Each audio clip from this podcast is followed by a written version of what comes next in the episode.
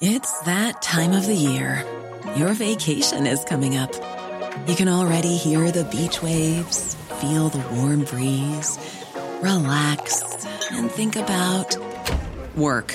You really, really want it all to work out while you're away. Monday.com gives you and the team that peace of mind. When all work is on one platform and everyone's in sync, things just flow wherever you are. Tap the banner to go to Monday.com.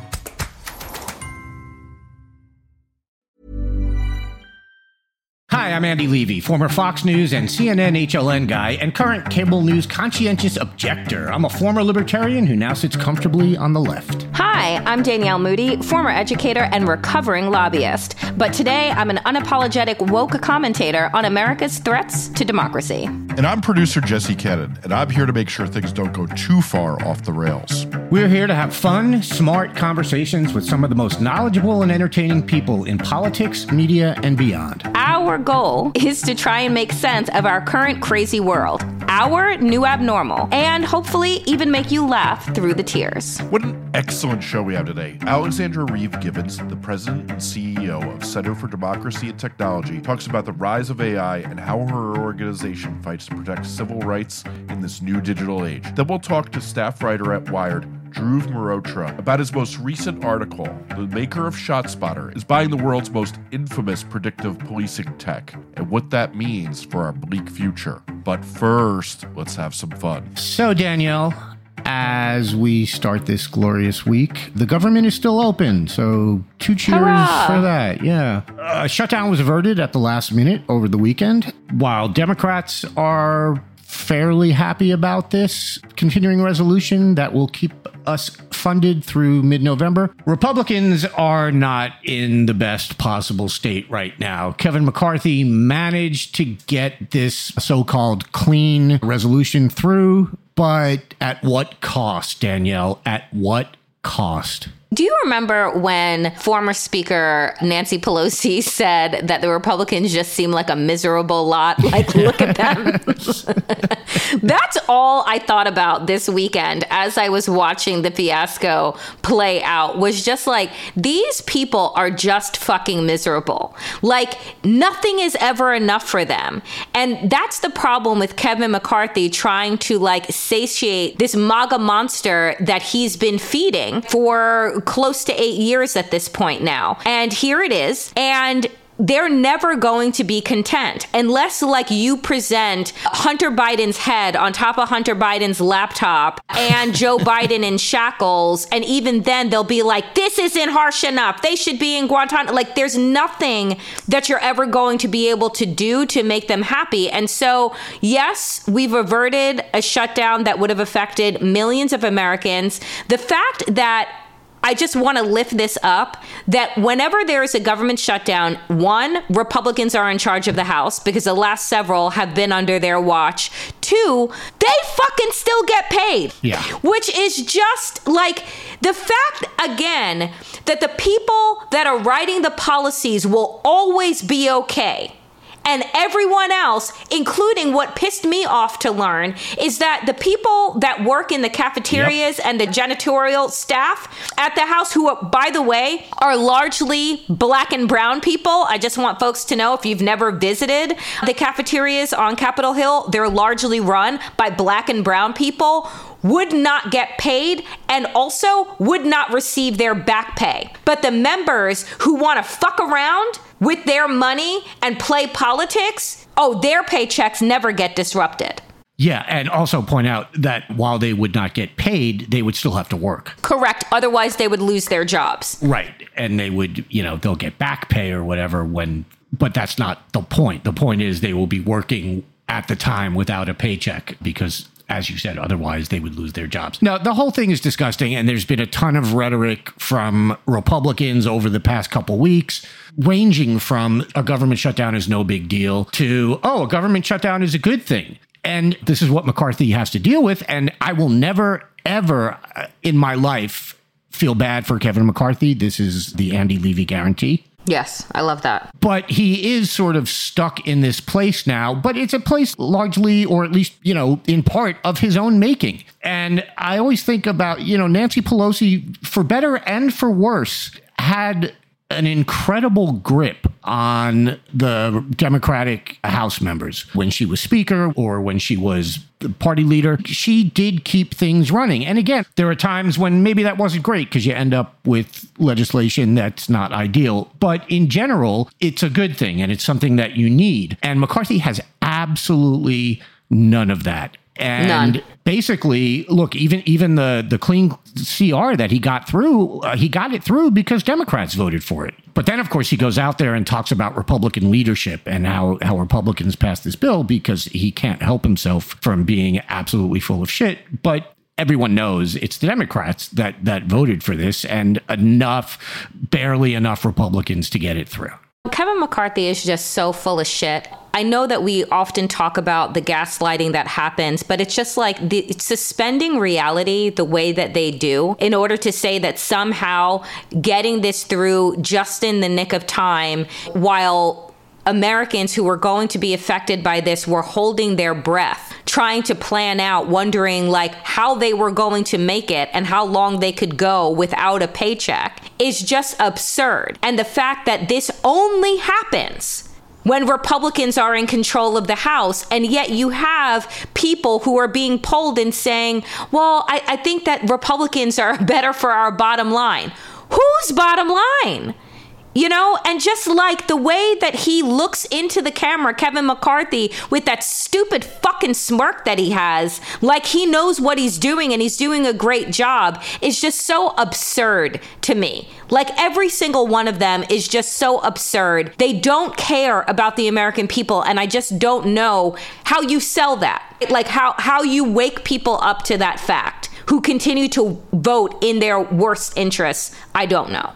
Yeah, and that brings us to people like Matt Gaetz. And Matt Gaetz is so upset about all of this that he is now starting a plan to oust Kevin McCarthy from the speakership. And he has been very outspoken about this. He went on State of the Union with Jake Tapper over the weekend. He said, quote, Speaker McCarthy made an agreement with House conservatives in January, and since then he's been in brazen, re- repeated material breach of that agreement. The agreement that he made with Democrats to really blow past a lot of the spending guardrails we set up is the last straw. So he says he's intending to file what's called a motion to vacate against the speaker this week. In response, a bunch of his GOP colleagues are now saying that uh, they want to boot him out and they're simply they're awaiting a report from a house ethics committee that's investigating him right now one lawmaker told fox news quote no one can stand him at this point a smart guy without morals so i guess this you know maybe the answer to you know what is too much even for the crazies the answer might be matt gaetz But did they say a smart guy with no morals? yes That can't be right. it's half right Right, no morals. And he Yes. is, in fact, a guy. yes The fact is, we always talk about where the bottom lies, right? Like if there is a bottom for Republicans, and maybe Matt Gaetz is that bottom. Maybe he is the place that they draw the line, you know, somebody who didn't draw a line when trafficking. But anyway, he wasn't indicted.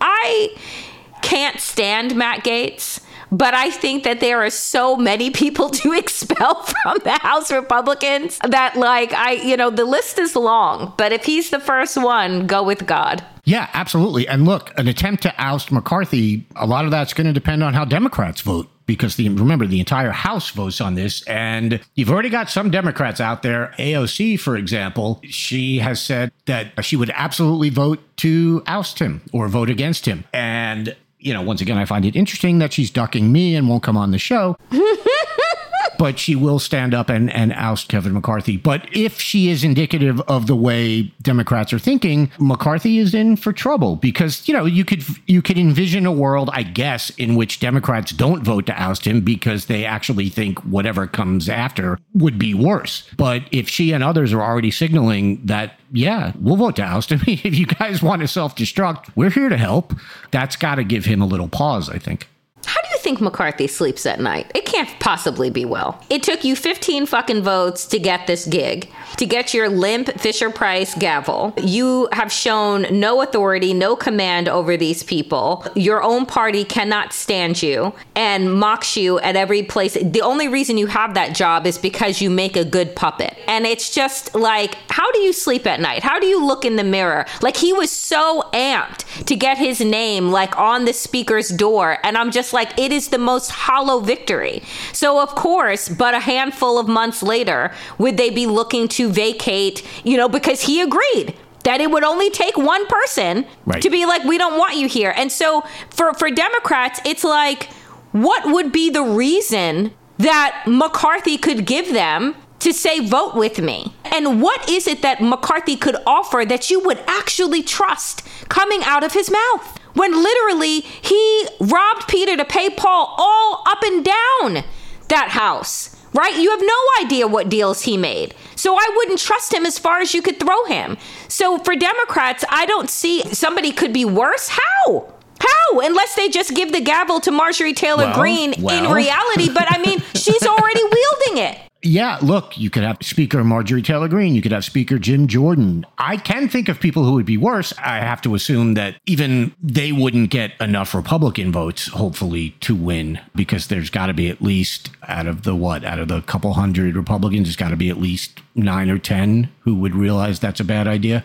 And that would probably be enough in conjunction with all the Democrats. But yeah, no, that uh, look, the only possible reason Democrats would have for making some kind of deal with McCarthy would be if they thought it would be a Marjorie Taylor Greene or a Jim Jordan or whatever, Andy Biggs, any of these guys. But no, I I I, I think you're absolutely right, and there is really nothing that he can offer them or that he can do to make them vote for him. I mean, he has not, you know, it's not like he's been a reach across the aisle kind of speaker. So, No. you know, they owe him absolutely nothing. Matt Gaetz, apparently, as they're saying on the socials, only needs 20 no votes to depose Kevin McCarthy.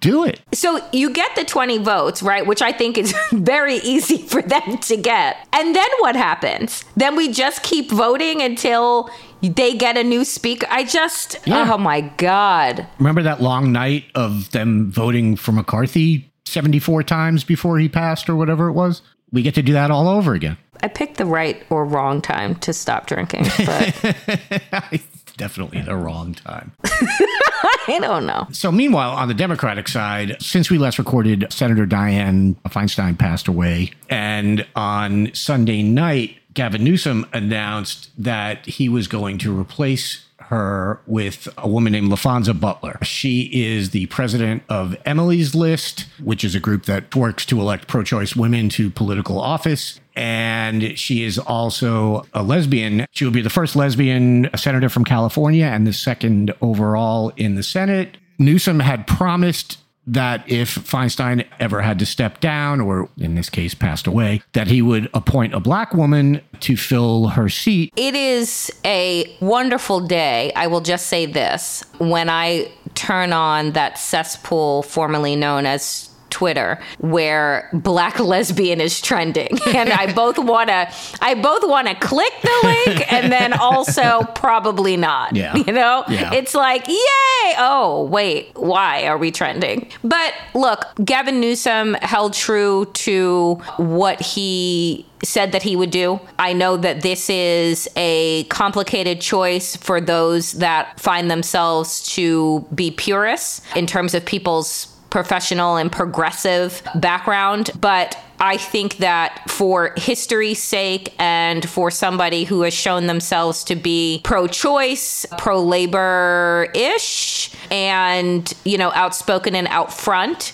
I think great job and great choice. We can unpack the reasons why it's a complicated one, and there will be folks coming out of the woodwork that aren't just Republicans because it will be remain to be seen whether or not she'll be seated on the Judiciary Committee where Feinstein was in order to continue to approve the pace of judges that are coming out of the Biden administration, which Republicans will surely try and block her being seated. So this is something that is, in fact, unfolding. Yeah, there were a couple of things here. Newsom was kind of in an awkward spot because there are three major Democratic figures who have said they were going to run for Feinstein's seat had she lived to retire next year. It's Adam Schiff, Katie Porter, and Barbara Lee, Barbara Lee, of course, being a black woman. There are a lot of people on the left who thought that Newsom should appoint her. And he basically was like, look, I can't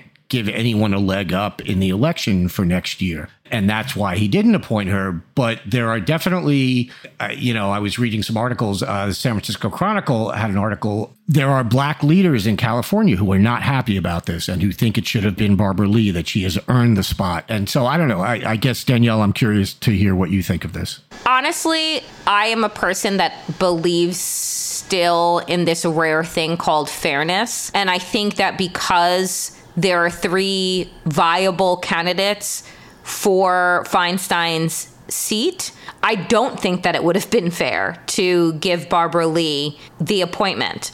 Yes, I think that her record is stellar. Yes, she has been representing the people of her district and doing a great job doing so for many, many years. But I think that if he is trying to say, look, let them continue their campaigns and dueling it out in the democratic process. I'm going to appoint somebody that if they decided that they wanted to run, they could. But in the meantime, they're holding the seat down. I think that he did the fairest thing that he could possibly do.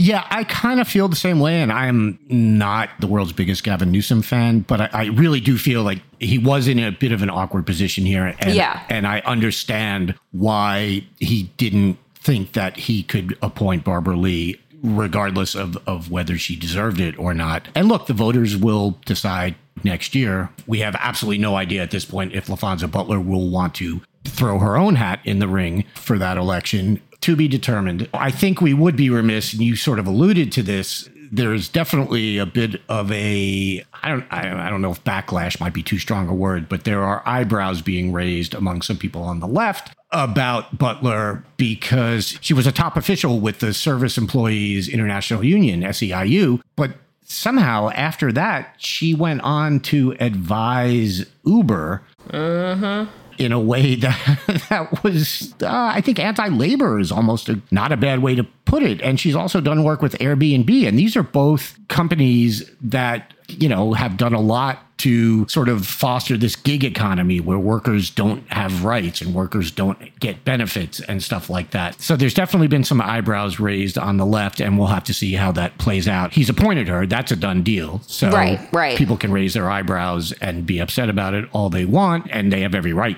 I'm not trying to diminish that. It sounds like they, you know, they might uh, have a, an actual good point here. But regardless, she is and will be the senator from California for the next year. Basically, California is about to pull a Georgia in the amount of elections that it's going to take in order to have a six year, just one term person come into that seat. So buckle up, California. Hi, I'm Daniel, founder of Pretty Litter. Did you know cats tend to hide symptoms of sickness and pain? I learned this the hard way after losing my cat, Gingy. So I created Pretty Litter, a health monitoring litter that helps detect early signs of illness by changing colors, saving you money and potentially your cat's life. Pretty Litter is veterinarian developed, and it's the easiest way to keep tabs on your fur baby's health right at home. Go to prettylitter.com and use code ACAST for 20% off your first order and a free cat toy. Terms and conditions apply. See site for details. Hiring for your small business? If you're not looking for professionals on LinkedIn, you're looking in the wrong place. That's like looking for your car keys in a fish tank. LinkedIn helps you hire professionals you can't find anywhere else, even those who aren't actively searching for a new job but might be open to the perfect role. In a given month, over 70% of LinkedIn users don't even visit other leading job sites. So start looking in the right place. With LinkedIn, you can hire professionals like a professional. Post your free job on linkedin.com slash people today. This show is sponsored by BetterHelp. You know, there's something I've really been needing to get off my chest lately, which is that everyone and their mother should listen to the Andre 3000 album because it lifts my spirits on a regular basis, 1000%. We all carry around different problems, big and small, and let's be honest, when we keep them bottled up, it can start to affect us negatively. That's where therapy comes in. It's like this safe space where you can unload all those burdens and start figuring out how to work through whatever's weighing you down. Therapy can make a difference. I know this from firsthand experience, and it's not just for those who've experienced major trauma, it's for anyone who wants to improve their mental well being. Therapy can help you learn coping skills, it can teach you how to set better boundaries, and it can make you be a better version of yourself. If you're considering therapy, why not give BetterHelp a try? It's entirely online, which means it's convenient, flexible, and fits into your schedule seamlessly. Plus, getting started is as easy as filling out a brief questionnaire to get matched with a licensed therapist. And the best part, you can switch therapists anytime at no additional charge. So why wait? Take that first step towards a happier, healthier you with BetterHelp. Get it off your chest with BetterHelp. Visit betterhelp.com slash the new abnormal today to get 10% off your first month. That's betterhelp, H-E-L-P dot com slash the new abnormal.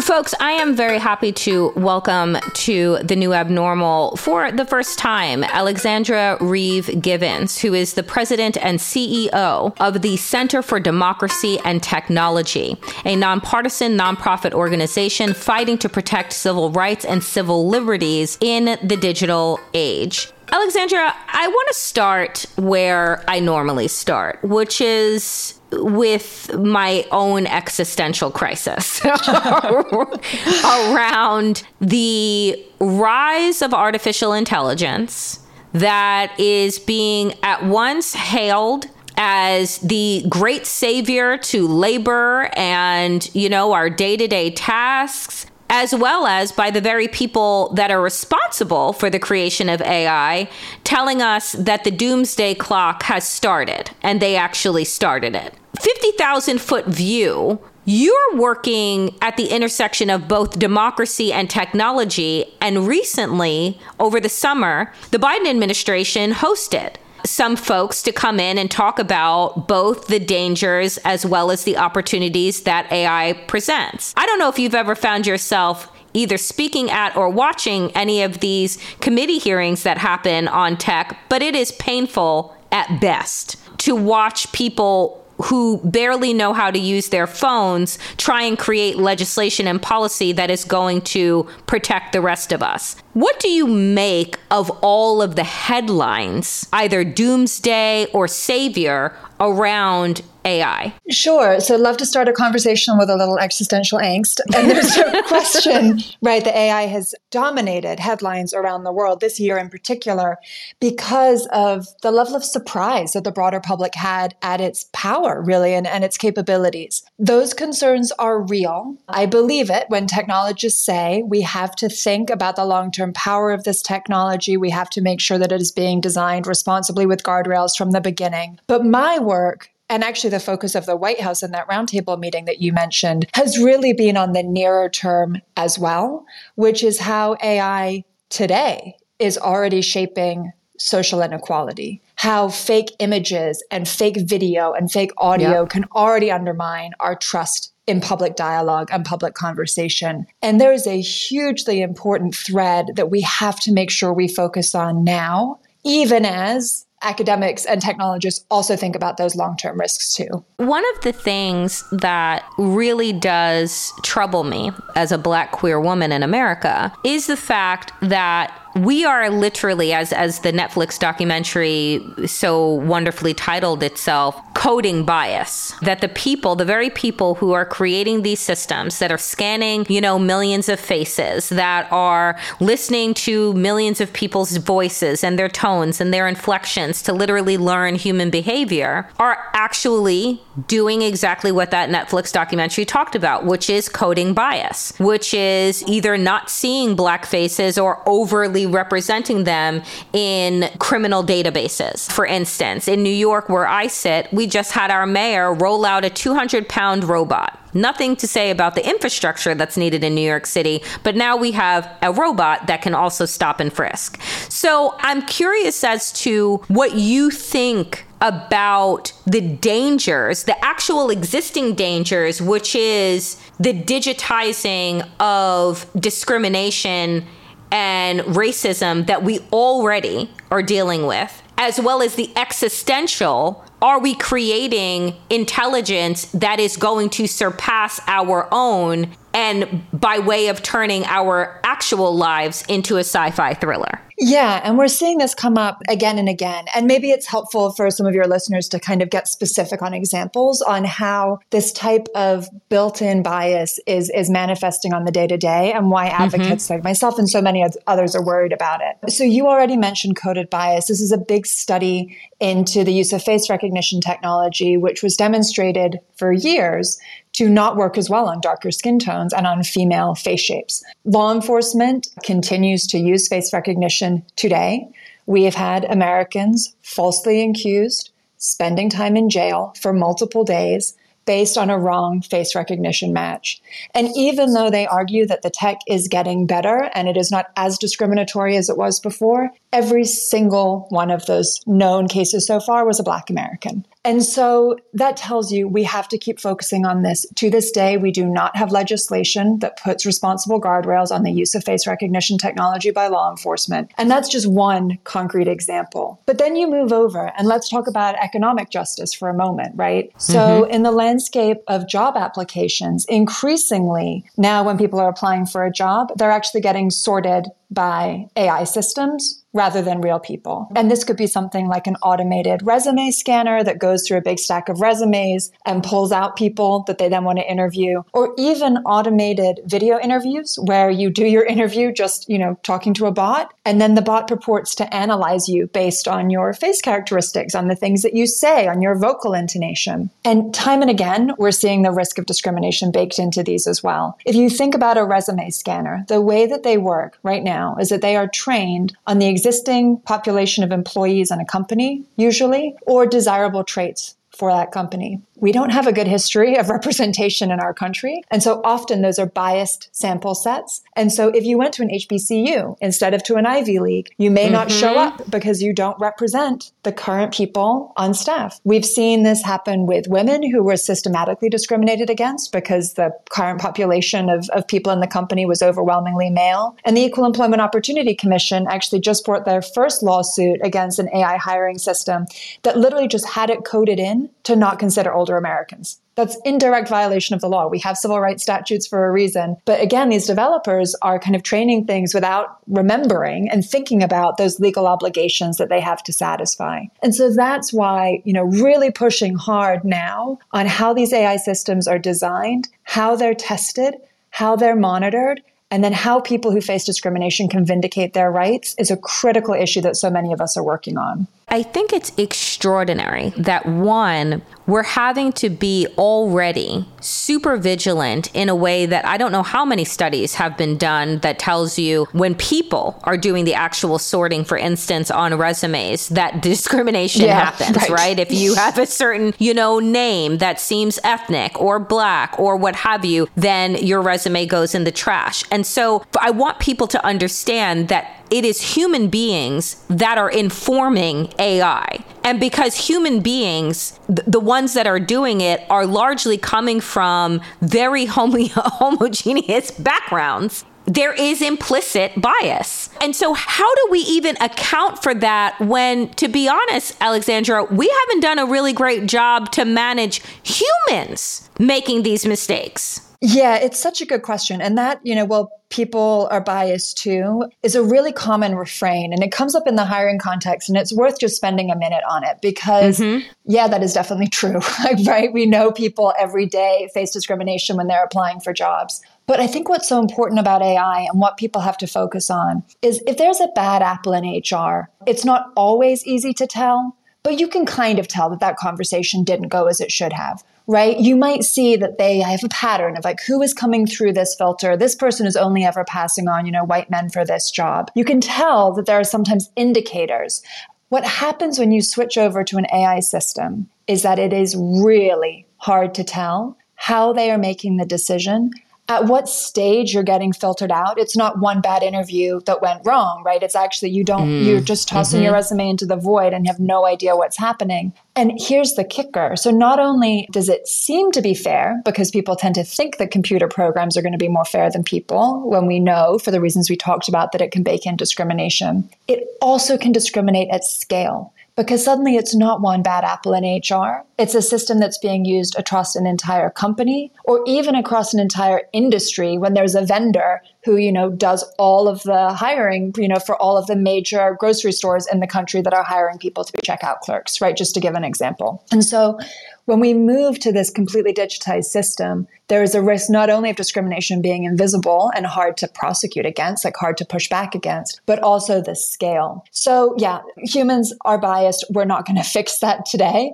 but we have to make sure that as we move to these more computerized systems, we're not replicating that and entrenching that inequality in an even more nefarious way that's impossible to detect and guard against. Let's talk about switch gears for a moment and talk specifically about the danger to our democracy right now and how technology, whether it is Elon Musk deciding that he is going to dismantle the election integrity department inside of his whatever he calls it, mm-hmm. X, Twitter, I don't care and allowing bots to run supreme. How we have seen since 2016 the rise in troll farms that are used in Russia and now used in the United States in order to alter what potential voters are seeing in their feeds or not seeing. Talk to us about how this is specifically affecting the future of our democracy. Yeah, it's a great question. So we already know that the fabric of our democracy is fraying, right? In terms of there being a set understanding of truth and norms, we're having more attacks than ever on the legitimate conduct of elections and people bringing politicized attacks against them. And we've also seen efforts at voter suppression. Now we have to layer in how AI works in that landscape. And again, to give listeners kind of some concrete examples of what organizations like mine are worried about and hoping that, that we can guard against. The first is just how much easier it is than ever before to create fake images, fake video, fake audio. We've already seen this come up. One of the presidential campaigns, the DeSantis campaign, has used fake video of Donald Trump. I think many people anticipate that there is going to be more and more of this uh, in the months and year ahead. How we get voters to actually understand the ground truth and what candidates stand for is hugely important. Particularly when you then couple on top of that the liar's dividend, right? Which is if you start to know that re- images aren't reliable or there's a chance that something is a deep fake, even the trusted stuff becomes hard to trust. Even the authentic stuff uh, kind of gets this veneer where it's easier for people to challenge it. So there's a big question right now about how we respond to that concern. And elections is a big one, right? Because it matters what candidates say and then they're actually judged for what they are genuinely saying. But it also comes up in the national security context in public health. Some of your listeners will remember Balenciaga Pope, that's fine. But what if it wasn't wearing, you know, an image of the Pope wearing a Balenciaga mm-hmm, jacket, but mm-hmm, instead it was mm-hmm. him wearing, you know, something that supported, you know, Nazism or some other, you know, image, right? You can think about the fake image of an attack on the Pentagon that went around last year. Right now, those have been isolated events. And so public discourse has been able to quickly correct and say, you know, that's a manufactured image. But we really need our public officials to be ready to push back on that and be able to counter mis and disinformation like that to say, you know, here's the ground truth. And right now, our infrastructure just isn't well set up for this. One of the things that my organization works on is with election officials to say, okay,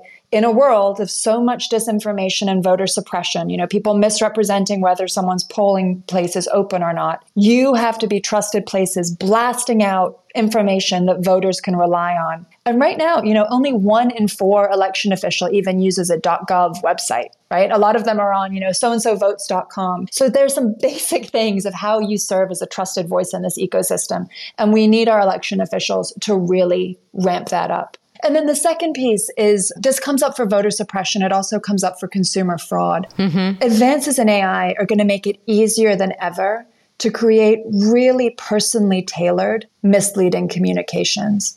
So right now we all get scam emails, right? And it's pretty easy usually to know that it's a scam. It either uses generic language or, you know, sometimes the, the English isn't exactly right or it just feels like a spammy email that's going to a lot of people. When AI makes it faster than ever to generate these, and it's coupled with a huge amount of personal information about all of us that now exists on the internet because we don't have a privacy law. It's going to be easier than ever for those scams to get super targeted. And so we worry a lot about the voter suppression and the fraud aspects of that. And again, we have to get information into the hands of voters to be able to counter those factors.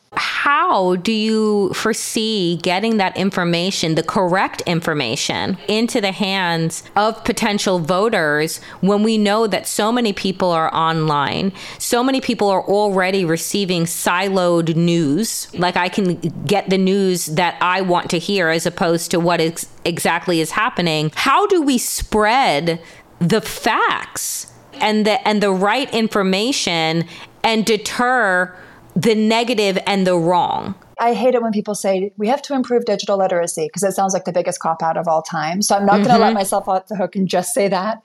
But it is a key piece of this, right? Like, this is, we have a chaotic information environment. The First Amendment allows us to have a chaotic information environment. It is getting more chaotic part of that is that we have to give people the tools to navigate the chaos and make sure that they can find the information they need, like boosting those trusted sources of information, like election officials. But there are steps that the companies can be taking too. One that's getting a lot of attention right now is watermarking, for example. It's not going to be a silver bullet, but when DALL-E or one of those image generators is churning something out, if automatically they are just embedding a naked to the personal eye, but you know, something that actually just gets it tagged so that you know that this is a manipulated image. That still allows people to use those tools for creativity and to have fun and, you know, kind of do a fancy version of photoshopping, but it would help let people know that an image is being manipulated. So those are kind of like one easy intervention they can do. The other is that I worry a lot about how some of these generative AI tools are being held out to the public as being a source of trusted, reliable information. You know, when a generative AI tool is integrated into your search engine, most of us tend to go to a search engine and rely on the results, right? You're used to kind of having the things surface that you need to have surfaced. Generative AI, often those results are going to be speculative and they could be wrong. And so we really need the companies to do a much better job of signposting the risks that some of this information may be wrong or misleading, so that again, even they are contributing to better education of the public as the public learns to navigate this new world.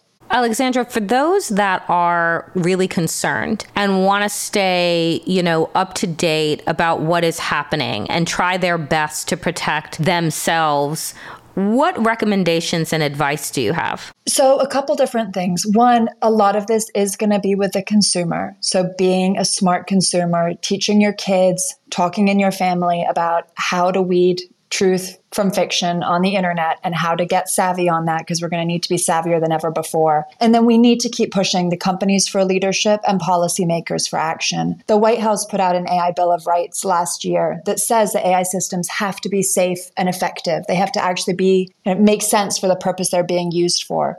They can't be biased and discriminate. They have to protect people's privacy. Those are really bare bones fundamental concepts and as consumers, we have to insist on them, that companies abide by them, that the government and law enforcement abide by them when they're using these tools. And we're not going to get those rights if we don't insist on it. So that's where we need to use our collective action and our voices to demand continued focus on this and push for change. Uh, we will have to leave it there today, but I appreciate you and the work that you are doing at the Center for Democracy and Technology in keeping us all abreast on what is happening because it seems that the pace at which technology and AI is moving is so fast. And to get a hold on it and wrap our arms around it is going to take trusted individuals like yourself. So we appreciate you. Thank you so much. The maker of ShotSpotter is buying the world's most infamous predictive policing tech. So read a headline at Wired.com that caught my eye, and I'm sure the eye of privacy, civil liberties, and criminal justice advocates. Here to explain what this purchase means and why it's a big deal is staff writer for Wired and co author of the piece that broke this news, Dhruv Mehrotra. Drew, thanks so much for being here. Thanks for having me. So, start by explaining what ShotSpotter is for people who may not know. Sure. ShotSpotter, well, the company is now called Sound Thinking. They were formerly called ShotSpotter. And the first technology that they offered the public was a gunshot detection solution. The idea is that ShotSpotter would place little microphones on top of traffic lights and stop signs and things like that. And the microphones could detect gunshots and then deploy police resources to where the gunshots were located. The technology is controversial in that activists and advocates have been concerned that the tech is disproportionately deployed in low income communities of color and is inaccurate. And how widely is it used? Do we know? You know, marketing material from the company suggests that it's 150 jurisdictions that have ShotSpotter mics placed in them. Okay, so now tell us what the titular world's most infamous predictive policing tech is. Yeah, so they were formerly called Predpol. They changed their name to Geolitica last year. But they were among the first companies to offer a predictive policing solution.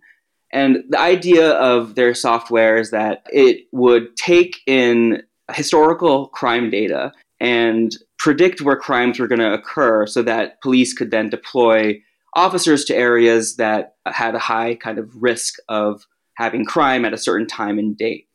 And similarly, that software was controversial, and you know, academics and advocates and activists have you know pointed to the fact that crime data is historically biased and inaccurate. So if the data is inaccurate, then of course the crime predictions are inaccurate and will lead to sort of relentless targeting of low income blocks among other things, it sort of puts us in like a feedback loop, right? Cops are more likely to make arrests in black and minority areas, and then the Predpol algorithm predicts more crime in those areas, which leads to more patrols in those areas, which leads to more arrests, etc. ad infinitum, I suppose. Yeah, that's exactly right. I think the main concern about these technologies is the possibility of that kind of feedback loop that results in yeah relentless patrols of low income communities of color. So basically sound thinking now owns well they they own shotspotter and they now own the predpol technology and engineers. And this is all as as you and dell cameron say in the piece this is with an aim toward making them sort of the google of crime fighting or i guess the amazon of crime fighting like a one-stop shop. Yeah that's right. I mean for the last four years or so SoundThinking has been acquiring a variety of different police tech companies. And they've been sort of expanding from their first standalone gunshot detection solution to records management to what they're calling resource management, which is essentially, you know, predictive policing. Right. It feels more than a little disingenuous on their part to rebrand this from, as you said, from like predictive policing to resource management is this maybe a realization not that the idea of predictive policing is bad, but that it needs to be marketed differently because, you know, a lot of people oddly don't want to live in a minority report ass world? Yeah, I think that's exactly right. I mean, the company, both companies have changed their names to sort of market themselves a little bit differently.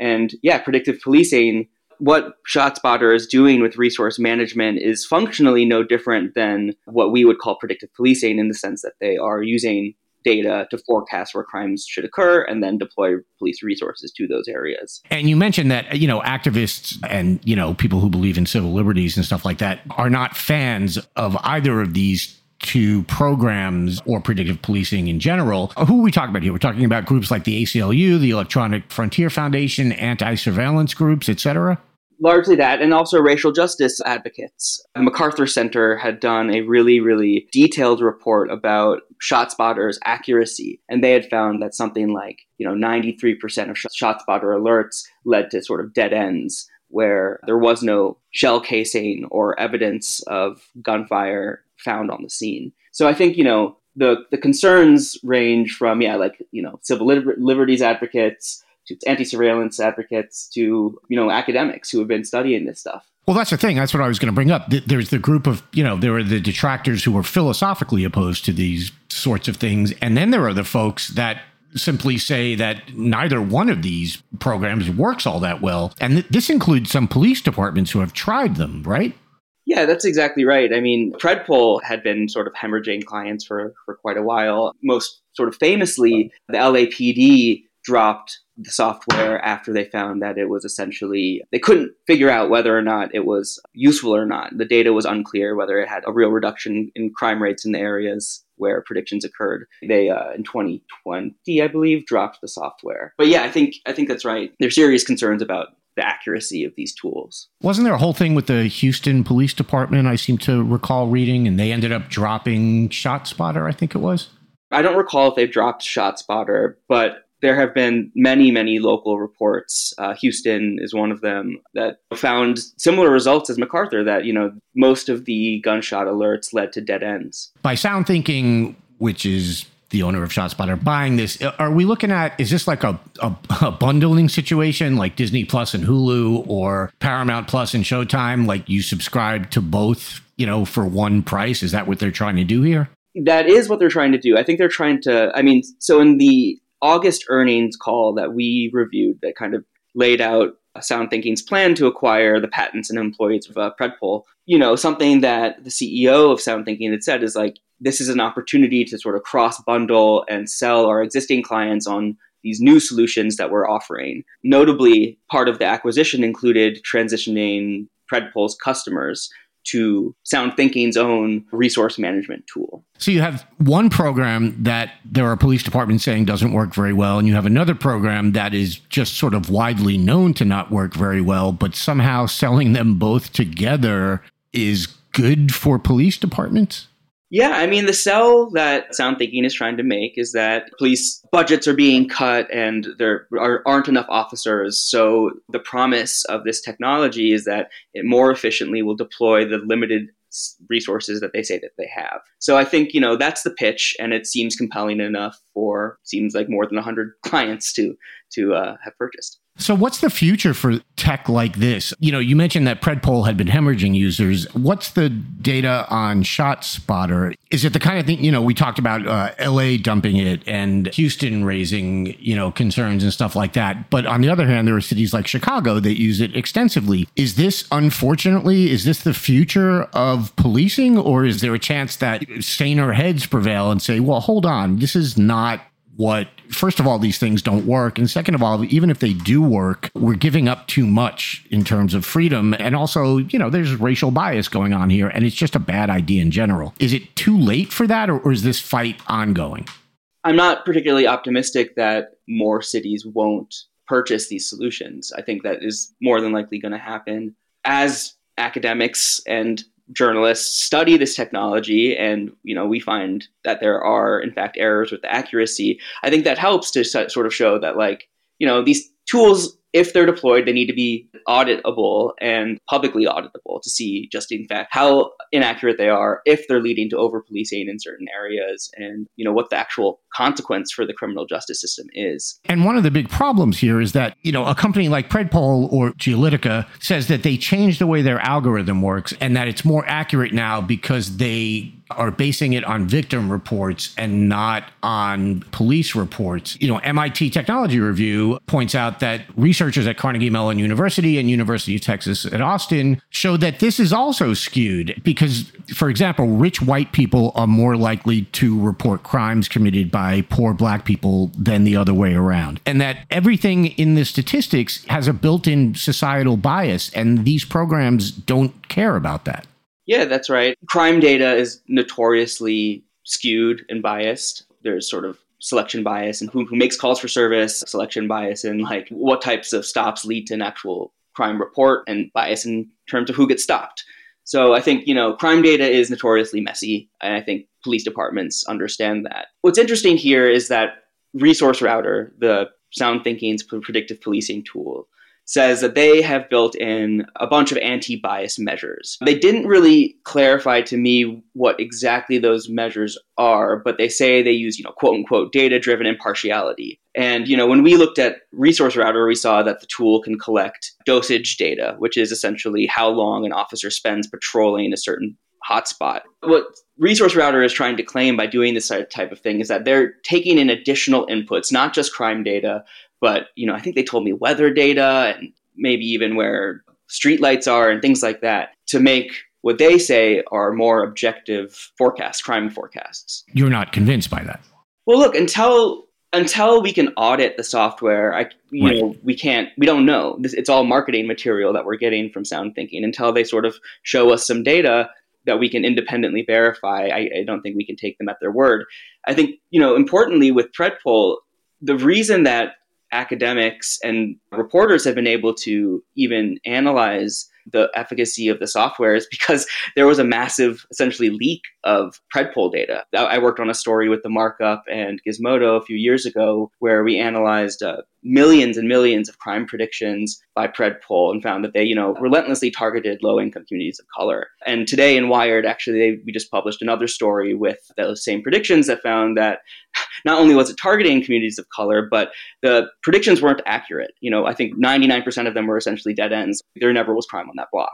So it's worth reading. Yeah, absolutely. And I assume, uh, like for ShotSpotter, the, the problem here is that obviously I understand they have proprietary algorithms that they don't want to make public because they'll lose business. But on the other hand, if police departments, the public law enforcement is using them, it does sort of seem like people should have a right to know what's going on in these programs. Yeah, I think that's right. I think before a city adopts a new technology like ShotSpotter or you know Resource Router or whatever it is, it, it's incumbent on the company to be transparent about exactly how the tool works and make sure that it's independently auditable. I think the last thing I'll say too about about ShotSpotter is you know in response to sort of claims about their inaccuracy, they commissioned their own study by a group called Edgeworth Analytics that essentially found that the technology is, you know, 97% accurate or something like that. And I think they're savvy about how they market their statistics and how they count things. So I think an independent audit is what a lot of this software needs before it can be publicly deployed in these high stakes situations like uh, criminal justice. Drew, thank you so much for being here. This is all intensely scary and like I said, I hopefully saner heads can come through on this and, and, and just it's so important what you're doing, pointing out how bad these programs are. I really appreciate it. Drew, thanks so much. Thanks for having me. Danielle Moody.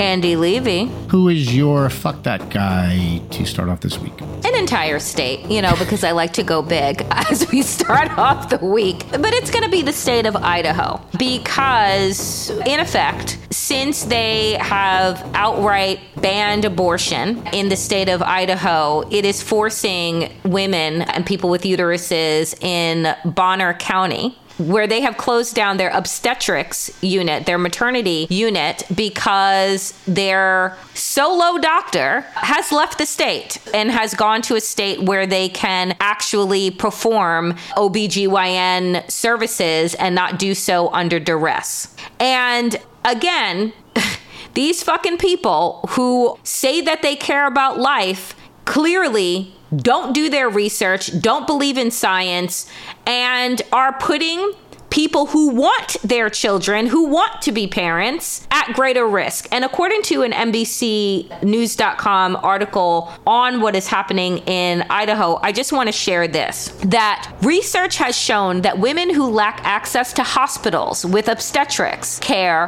are more likely to face health consequences, including a higher risk of preterm birth, which is associated with asthma, hearing loss, intellectual disabilities, and other lifelong impacts for children. An analysis published in 2019 found that rural residents had a 9% greater chance of maternal morbidity and mortality compared to urban residents, in part because of limited access and longer travel times to obstetrics care. In this area, the next hospital over in Bonner that people with uteruses can go to in Idaho is 90 minutes away. That is an hour and a fucking half that you are in labor driving past what used to be your hospital of choice to go to the next hospital over that has obstetrics. This is what the overturning of Roe v. Wade has done. This is why I say that these people that live in these areas and are say that they are proud Republicans have voted against their own lives over and over and over again. So we are going to continue to hear stories that are preventable, that are going to include the death of babies and their mothers because of this law. It's so heartbreaking because for the last 50 years, it was preventable. And now we're just back to ground zero. So, for that reason, the state of Idaho, the fucking Supreme Court, these right wing fascists that say that they're pro children but don't actually give a fuck about them, fuck that guy. Fuck that state. Fuck them people. Yeah, the thing that really got me was there's a quote in an NBC News article about this from Dr. Morgan Morton, who used to work at Bonner General and now practices in Washington State for the reasons you laid out earlier. And she said, I definitely have patients that I know would have been in support of these laws, meaning the anti abortion laws, and are now very surprised at the downstream effects. Really? Yeah. Because Yeah. these were not unforeseen consequences. Yep. Like it was very obvious that shit like this was going to happen. And we are just being ruled by stupid people. And to sit there, you know, my heart goes out to the women who don't like those laws and didn't vote for those laws and are now forced to deal with this. But I look at these women who are like, how can you be this dumb? And how can you not realize that regardless of what you believe, this is going to come back to bite you? I have no idea. I literally have no idea. Andy, how are you starting off this good, good week? Uh, I'm going to go with an oldie but a goodie, and that is Elon Musk. Fuck that guy. Fuck but that guy. please tell, Yeah. but, but you tell us why why we're doing I it. I don't even think I need a reason. this time. Just fuck that guy. it's true. Just fuck that Just guy. fuck that guy. Yeah, yeah. We could just end now. Elon Musk is now being sued, being sued by a 22 year old named Ben Brody. Brody is Jewish, lives in California. And earlier this year, he was connected to a fight. There was a fight between some Proud Boys and another sort of neo Nazi group called the Rose City Nationalists. And the fight was caught on video and one of the members of the Rose City Nationalists there was a picture of him without his mask off and idiot right-wingers on Twitter identified this man as Ben Brody. This got further circulated on Twitter and Musk himself retweeted this and then later tweeted it on his own that it was this guy Ben Brody. Needless to say it was not Ben Brody uh, who as I said earlier is Jewish and not a member of a neo-Nazi group and so Ben Brody is now suing Musk. One of the reasons this is a big deal is because Brody smartly got himself a lawyer named Mark Bankston. Mm-hmm. Mark Bankston is known for representing a couple of Sandy Hook parents who sued Alex Jones and won mm-hmm, that mm-hmm. suit. And not only won that suit, but my God, did he make Alex Jones look god awful. Usually, these lawsuits, you know, you kind of, ah, people are filing lawsuits all the time. You kind of shrug at them sometimes. But this, I don't think I would be so quick to shrug if I were Elon Musk in this case, because Mark Bankston don't play. If they can prove that Musk, through his uh, retweets and his own tweets, did damage to Ben Brody, then good for them. Because honestly, I can't think of a more deserving person to be screwed in court than Elon Musk. So fuck that guy. Do you realize that he could be sued for $228 billion, pay it out, and still be a billionaire? I know. Yeah. Well, I just threw up in my mouth. thanks. Fuck No. that guy. You know, I was maybe feeling a little good about my fuck that guy, and then I you, know. you brought me right back down. Sorry. I didn't mean to. Happy Monday. Hope you enjoy checking out this episode of The New Abnormal. We're back every Tuesday, Friday, and Sunday. If you enjoyed it, please share it with a friend and keep the conversation going. This podcast is a Daily Beast production with production by Jesse Cannon and Seamus Calder.